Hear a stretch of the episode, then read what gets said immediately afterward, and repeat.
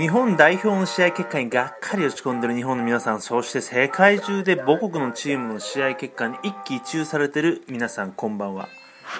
本日も、非いずる大和大国より世界中を笑顔と喋り声で照らし出すべくキックオフするのは、味ないよタラジオ。15分ハーフ。ハンドあり、引き込みあり、4点ポジションからの膝蹴りあり、もちろんサッカーボールキックありのアルティメットルールでございます。今日も今日とて、リスナーさんへのパスは通らず、ボケはオフサイド、あの子への思いは枠外シュート。MC はオーバーヘッドを試みてはジャンボ鶴田のバックドロップよろしく後頭部強打の私一行が務めます。本日もボーイが生まれユマチンが生まれた鶴舞う国よりビートエモーションの歌話をクール宅急便よりクールにお届け。レッツチンサティック最高ファンタジードラクエのライバルファイナルファンタジーやいやいウォウをあの手この手四十八手であなたをメロメロ。さあ今日も一緒に行こうぜピリオドの向こうへ。そして絶頂の向こうへ。ワンツースリーフォーファイブ。それでは始めます。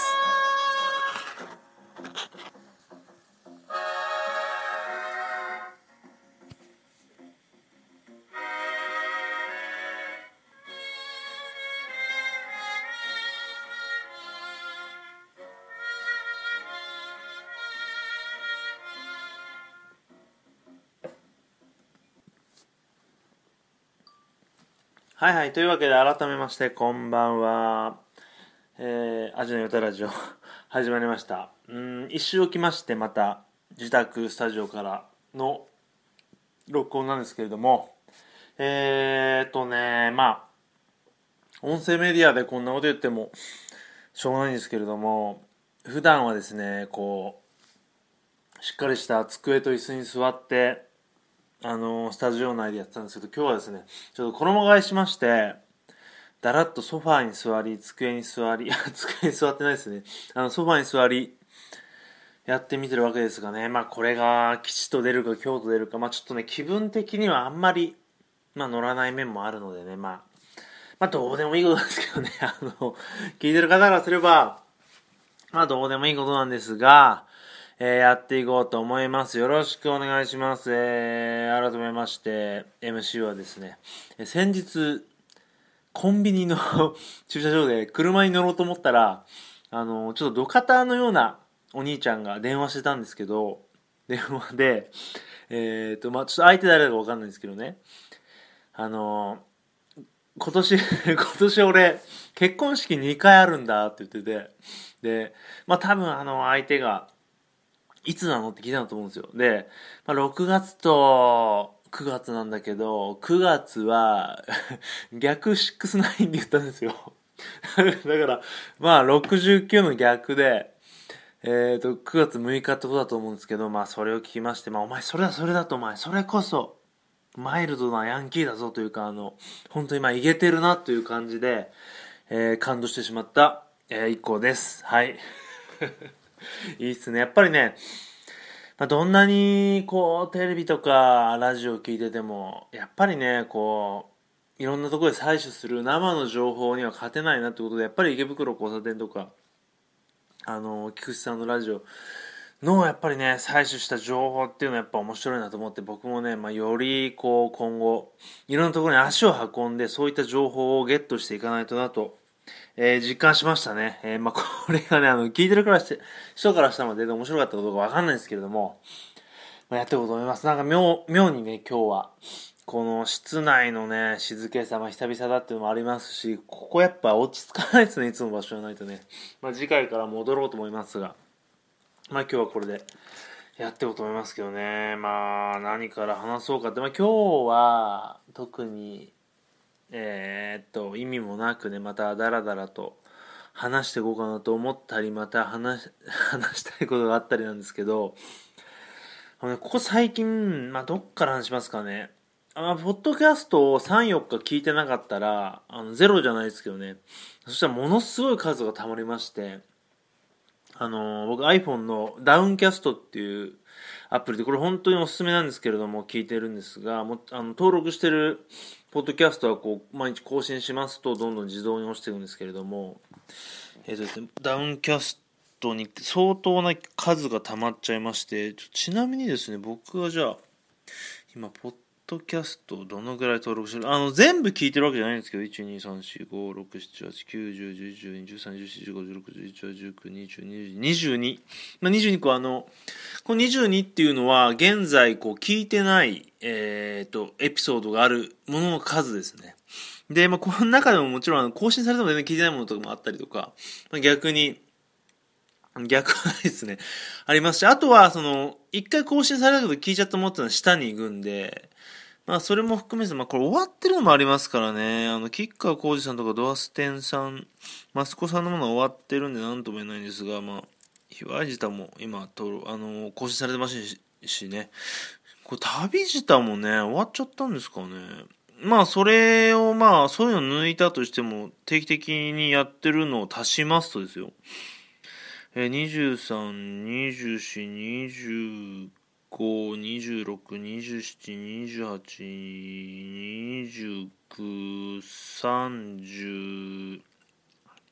31、32、33、34、35、36、37、38、39、まあ、あの、不定期のものも含めますとね、40近くありますね、これ。で、ね、あのー、まあ、不思議なもので、まあ、ずっと聞いてたものとかいきなり聞かなくなったりとかもしますし、なんでしょうね。まあ、どんどんやっぱりこう飽き性なのか、えっ、ー、と、回っていくんですが、まあ、その中でね、まあ、ずっと聞いてるものとかもあったりとかで、まあ、面白いんですけれども、まあ、だいぶ溜まってしまったと。でね、これはさ、さすがに、消化できるんじゃないかっていう感じで、まあさまあ、最近で何をやってたかって言いますと、結構、まあ、いろいろこう、ネットで動画を見たりとか、あとは、あのーネットで音楽を学んだりね。ちょっと音楽の勉強したりとかしてたんですけど、まあ、そういった中であの感じたのがやっぱりあの反復って大事だなっていうことでえーとまあこれは改めて言うまでもないことなんですがあのー、まあ反復っていうのはやっぱり大事だっていうのは誰しも分かってると思いましてそれこそスポーツに例えば、まあ、野球の素振りであったりとかそれこそ柔道の打ち込みであったりとか、まあ、何でもそうで、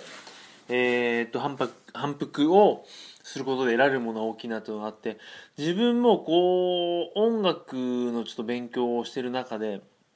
まあ、なんとなくやっぱえーとまあ、基本的に集中力ないですし何かしながらでいろいろやっちゃうんで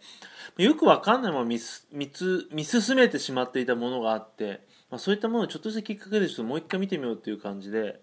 まあ、見始めた。ら、まあ、やっぱりこう見逃してたとか、まあ、聞き逃してた情報っていうものをまあ新しく得てあこうあこういうもんなんだって分かったりとかあとはもう本当に分かんない。これも全く分かんねえなって思ったとこをもうもういいやということで全てを投げ打って今日一日中これを聞いてでも覚えてやろうと思ったらまあ、3、4回、まあ、4、5回目でこうしっくりきたりとか、まあ、そういう感じでやっぱりこう何回も反復することによって得られるものもありますし例えばえーとまあ、例えば僕は池袋交差点24時のバックナンバーを1から聞きましたとでそのうち2回目は聞きまし聞き出しましたっていう時に1回目は何言ってるか分からなかったことっていうのはそれはあの情報としてあのあの例えば出演者たちの周りの人物とか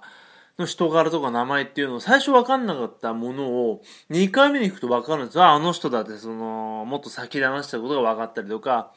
まあ、あの、菊池さんのラジオでもそうですけれども、2回目聞くと今度曲にすごい集中できたりとかで、やっぱりこう何回も、まあ、好きなものとか、こう深く知りたいものっていうのを何回もこう、繰り返すことによって、まあ、言うまでもなく、得得できるものすごい大きいなっていうのを改めて感じましたね。はい。で、あの僕は例えば野球やってる時とかも、まあ、あの考えすぎる性格で、まあ、これいいのか悪いのか分かりませんけど例えばバッティングフォーム1個見ても、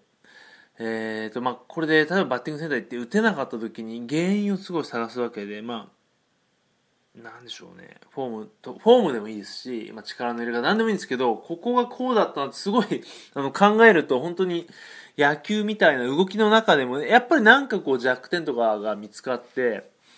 それこそこう重心の置き方とかでもいいんですけど、何かこう、なんでしょうね、ダメだった時に原因が分かるとそこを直してもう一回やってみるとか、あの、やっぱり意味もなくダメなことって、まあ何に対してもないと思うんで、そういったものをこう、例えばちょっとね、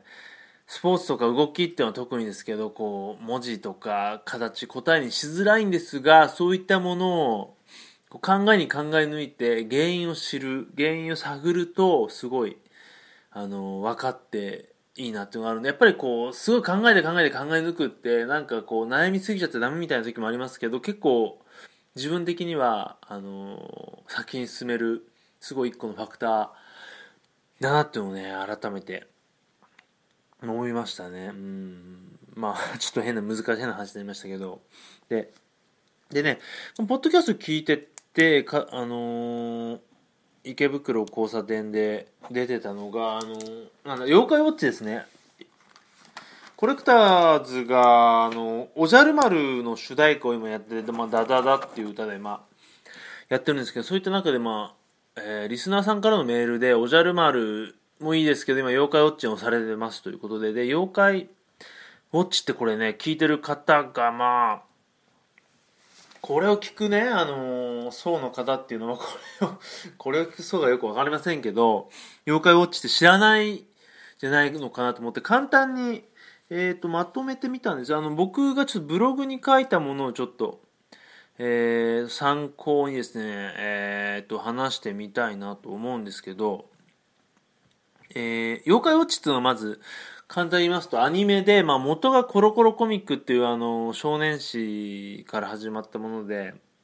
で、あの、孝太郎さんは、ポッドキャストだけど、現代版のポケモンっておっしゃってたんです。確かにあの、ポケモンの要素も最近出てきて、まあ、ポケモンと比べられたりとか、ポケモンを超えたとか言われたりしてる。まあ、それぐらい子供には今、すごい、あの、人気のものなんですが、僕が思うには、あの、現代版の鬼太郎なんですね。なんでかっていうと、まあ、妖怪ウォッチの名前の通り、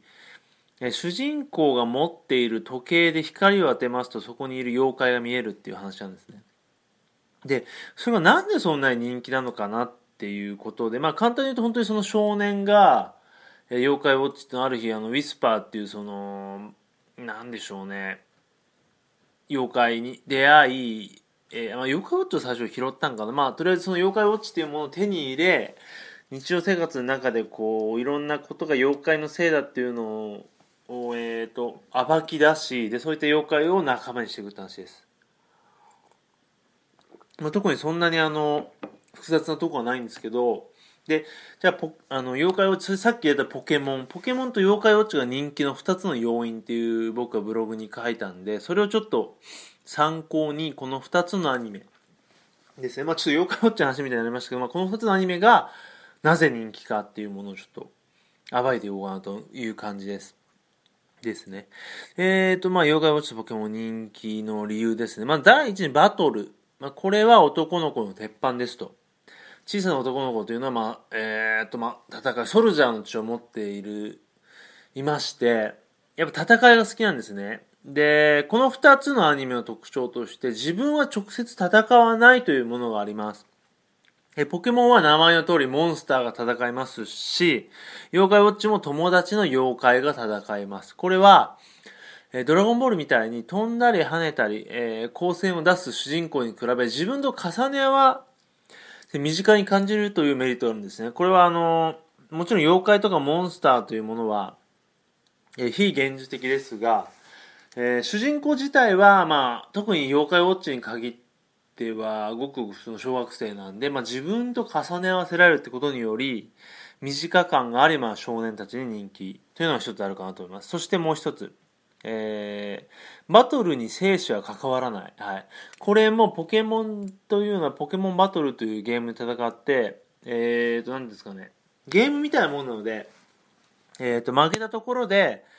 えー、ポケモンが死んじゃったりしないんですよ。で、妖怪ウォッチも退治するというよりは仲間にするので、やっぱりこう、シビアな生死のシーンがないというのは子供の精神衛生上も教育上もいいんじゃないのかなという感じです。はい。で、このポイント1のまとめとしては、このように、えーと、戦いたいという男心を満たしながらも、ハードになりすぎない絶妙なラインを保っているのがいいんじゃないかと。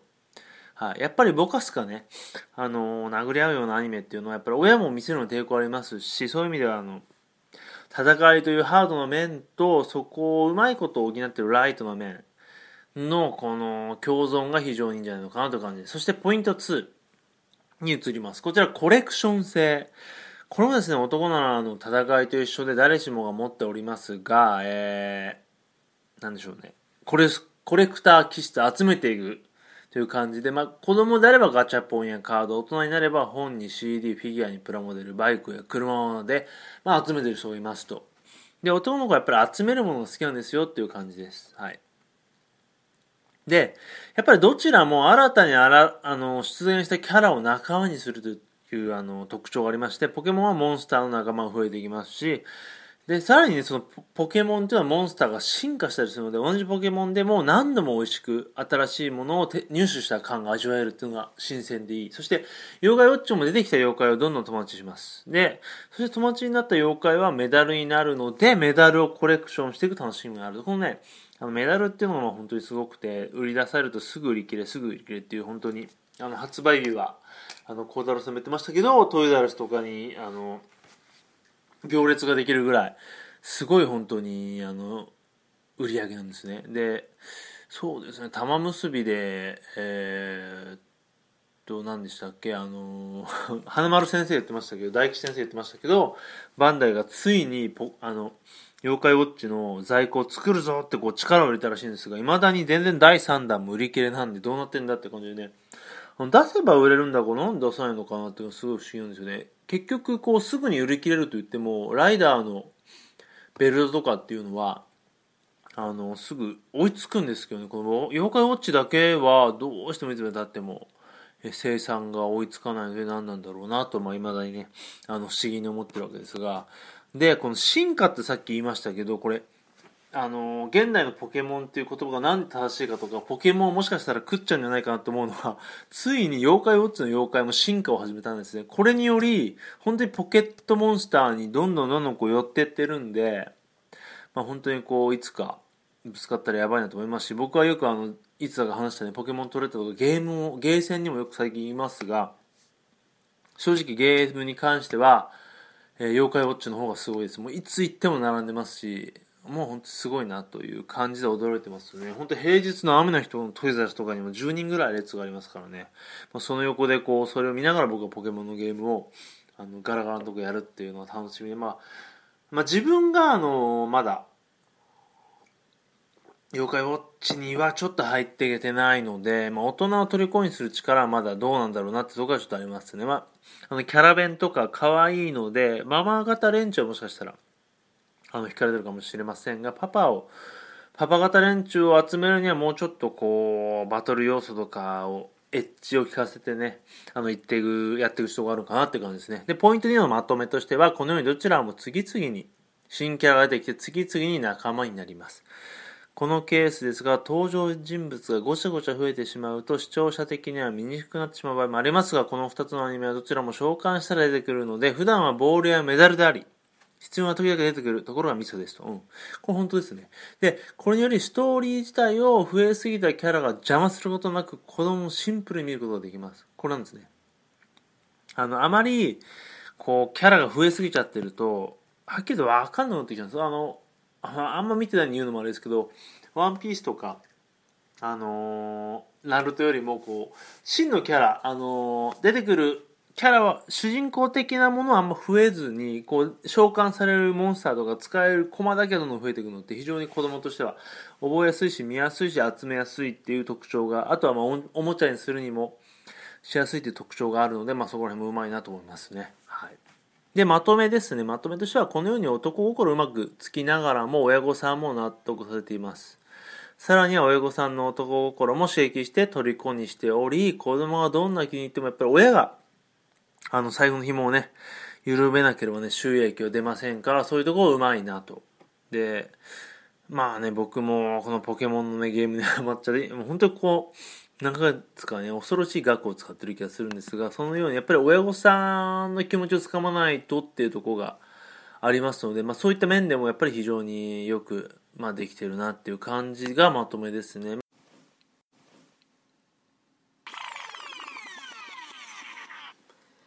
はい。では、ここで一曲聴いていただきます。これはあのスペインの方なんでしょうかね、えー、ジャズオイルさん？もしくはバンド？アーティスト名ジャズオイルさんで、えー、ジャングル・バングル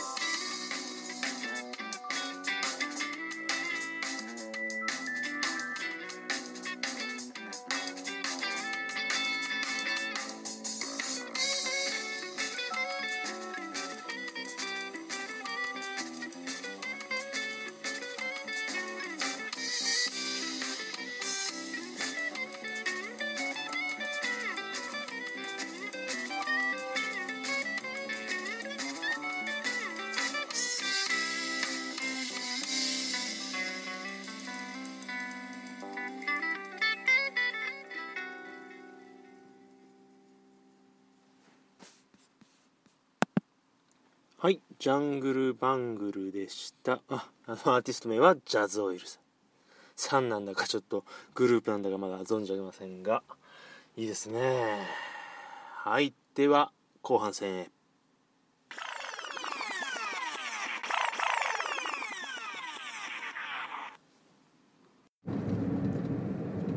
どうもどうも。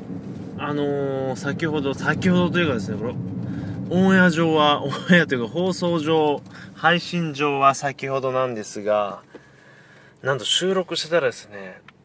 勝ち込まれまして、スタンドに、スタンドじゃないです、あの、スタジオにですね、突撃取材が来まして、まさかの中断そして土日たち今やっと続きが取れてます、えー、月曜日です。であの別にねあれで終わりでも尺的にはまあまあ20分ぐらいあったんですのでまあ申し訳程度の後半およびエンディングという形になると思いますが、えー、もうちょっとね、えー、お付き合いください。でまあ何を喋ろうかなと思ったんですがね。ちょっとニュース LINE ニュースかなんかで辻ちゃんのバースデーパーティーかなんかに、えー、かごちゃんが行ったというニュースを見ましてあのまだねこう付き合いあったんだなとか仲いいんだなみたいな感じで、まあ、かごちゃんは曰くねのんのんはのんってまあ辻希美さんですがのんはいつまでも私の相方だからと、まあ、いつまでも仲良くいこうねみたいなことを言っててでまあちょっと辻ちゃん側からのえー、ちょっとコメントがなかったのちょっと気になったんですが、まあ、おそらくね、仲良くやってるんでしょうね。まあ、いろいろありましたが、気が合うのかなという感じで、かごちゃんといえばですね、まあ、先日から、あの、アイドル宣言みたいなのしたらしくて、まあ、もう出産も済ましたみたいで、ただ、ママドルはないと、あくまでこう、正統派のアイドルでいくっていう感じでの表明をね、したらしいんですけれどもね、まあ、どうなんでしょうね、あの、前回、でしたっけね。配信で言った通りに、まあ、ちょっとかごちゃん枠というのは乃木坂の生駒ちゃんがちょっと埋めてしまうんじゃないのかなという僕の読みがありますので、まあ、厳しいんじゃないのかなっていうのは正直ありますね、まあ、もちろん根強いファンそして、ちょっと汚れちゃったかごちゃんの方がいいぞというねファンの方もいるとは思うんですがやはりえー、女性アイドル、女性芸能人、まあ、特にアイドルですかね、やっぱね、出産というもの、まあ、特に結婚、出産ですね、というものをこう、経験してしまうと、どうしても、その前と同じようには見れないっていうのがあるなっていうのを改めて実感しておりますね。それは、あの、自分がこう、既婚、結婚とか、その、自分の配偶者が子供を産むっていう、その、流れを見ているからかもしれません。もしかしたら独身という立場から見ればまあね子供産んでも可愛いなとかより結婚して色気を増したなんていうことあるのかもしれませんがどうしてもね少なくとも僕から見たこう結婚を出産をした芸能人っていうのはどうしてもね変わってしまう。まあそれがねたそうですね。例えば若槻千奈ティなんかもそうなんですがその結婚する前とのギャップっていうのもありますよね。やっぱりこうモテないよとかそういうのを売りにねあんまりこうガツガツ男性男性好き好きっていうのをこう出していない人に限っては特にねあのあとねえーと、ラジオパーソナリティの玉川美沙さんなんかもその玉ちゃんなんかなんですがもうあんたあれなんてもう売れ残っちゃってあかんねというのを売りにしてる人に限ってバーンと結婚しちゃって出産なんかしちゃうとね本当にあのー、特にね本人は変わってないんですよ。そのルックスとかもそうですしただ何ですかねどうしてもこうショッショッキングというか全く違う雰囲気バイブスを感じてしまうんです。それはあの個人差あると思うんですがどうしてもね特に女性はね男性なんかこう結婚してもたえるなんて言いますけどまあでもやっぱりこう人気を売る、ね、商売としてはそういった、まあ、彼氏でもそうですし配偶者結婚あの何でしたっけ逆。えーと、男から見た女なんて言うんでしたっけ忘れちゃいましたけど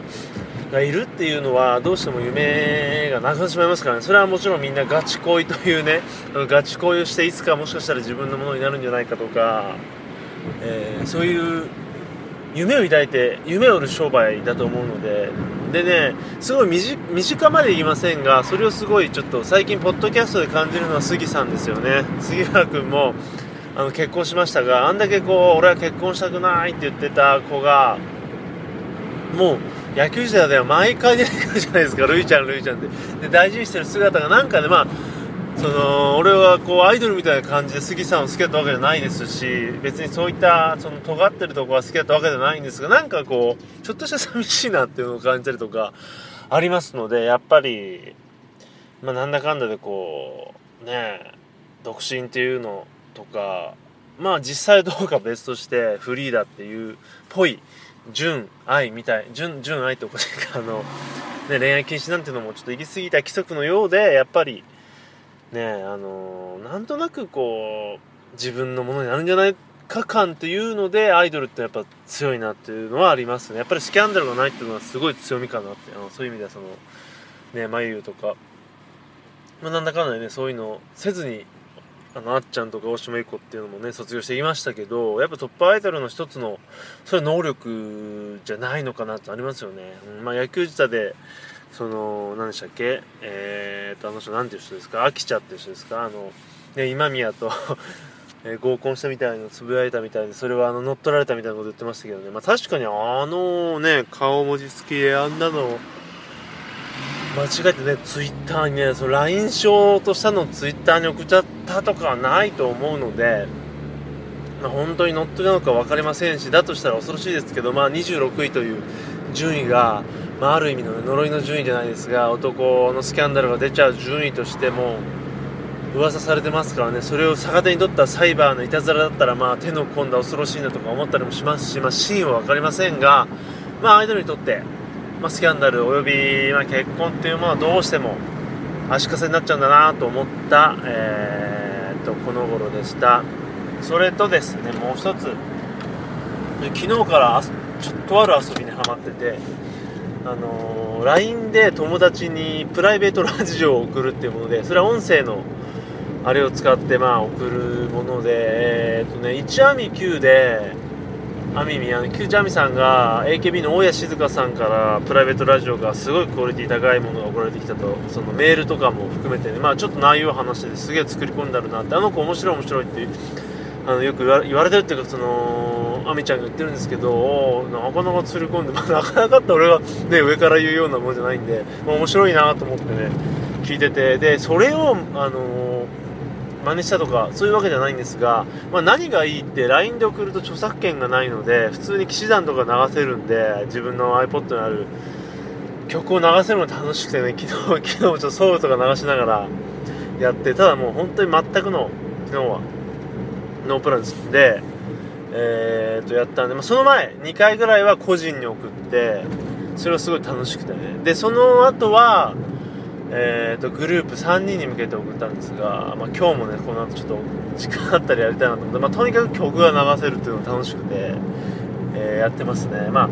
このポッドキャストですと、まあ、著作権がフリーになってるものとかね、えー、ものしか流せませんからね、まあ、それが流せるだけで楽しくて喋ってることはもうぐったぐたのぷにょぷにょのバレボリなんですけどまあ面白いなっていうのとあのちょっと活性化してやろうかなっていうんでねあの今後ちょっと飽きるまでねやっていこうかなとは思ってますね、えー、プライベートラジオ。で思ったのがあの LINE というシステムを利用すれば、まあ、LINE じゃなくても何か考えればあると思うんですがそういった公共の場でなければね例えば LINE でこうグループ希望者を LINE でグループに入れてそこにこう音声を打ち込めば本当に自分の好きな曲を流したプライベートラジオを希望者に届けられるなと思って。